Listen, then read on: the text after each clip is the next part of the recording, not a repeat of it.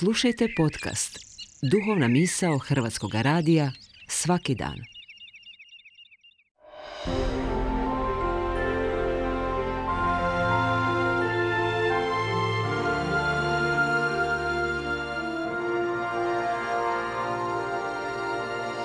Duhovna misao. Urednica je Blaženka Jančić.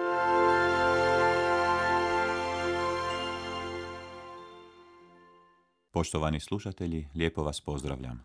Ja sam Fradarko Tepert, Franjevac. Na veliki četvrtak spominjemo se posljednje večere na kojoj je Isus ustanovio Euharistiju.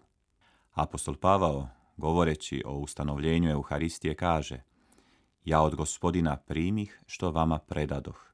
Gospodin Isus, one noći kad bijaše predan, uze kruh, zahvalivši razlomi i reče Ovo je tijelo moje za vas ovo činite meni na spomen. Tako i čašu po večeri govoreći, ova čaša novi je savez u mojoj krvi. Ovo činite kad god pijete meni na spomen. Pavao predstavlja slavlje Euharistije kao nešto što je on sam primio i što on predaje dalje. Euharistija je slavlje koje svoj početak ima u Isusu Kristu i u njegovoj posljednjoj večeri kad je rekao ovo činite meni na spomen. Od Isusa pa sve do današnjega dana ovo slavlje nije prekinuto. Svakoga dana u crkvi se Isusu na spomen slavi tajna njegove muke, smrti i uskrsnuća. Isus je ustanovio Euharistiju one noći kad bijaše predan. Euharistija navješćuje i slavi njegovo predanje iz ljubavi. Kruh koji se lomi postaje njegovo tijelo koje se žrtvuje za nas, a čaša koju podiže jest novi savez u njegovoj krvi. Još je prorok Jeremija navijestio da će gospodin sklopiti novi savez sa svojim narodom.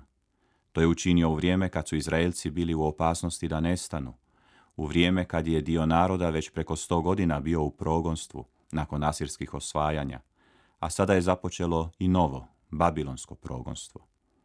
Prorok predviđa novi savez koji će Bog sklopiti s narodom i to savez koji će biti upisan u njihova srca. Isus u posljednjoj večeri sklapa taj savez. On se upisuje u srca ljudi djelovanjem potpune i nesebične ljubavi koju će Isus pokazati na križu. Euharistija je poziv čovjeku da sudjeluje u toj ljubavi. Ona je i više od poziva. Euharistija je mogućnost da se sudjeluje u toj ljubavi. Ona nije samo skup vjernika. Ona nije samo mogućnost da se čuje Božja riječ. Ona je prilika da se susretne gospodina koji ljubi i koji se daruje za čovjeka. Pavao ovako donosi Isusove riječi. Kad god jedete ovaj kruh i pijete čašu, smrt gospodnju navješćujete dok on ne dođe. S jedne strane, Euharistija je sva o Isusovu predanju, te nam tako omogućava da neprestano živimo prošli događaj njegove muke, smrti i uskrsnuća u našoj sadašnjosti. S druge strane, Euharistija je gozba koja je navještaj one buduće gozbe u vječnosti, kad ćemo se okupiti oko proslavljenog jaganjca.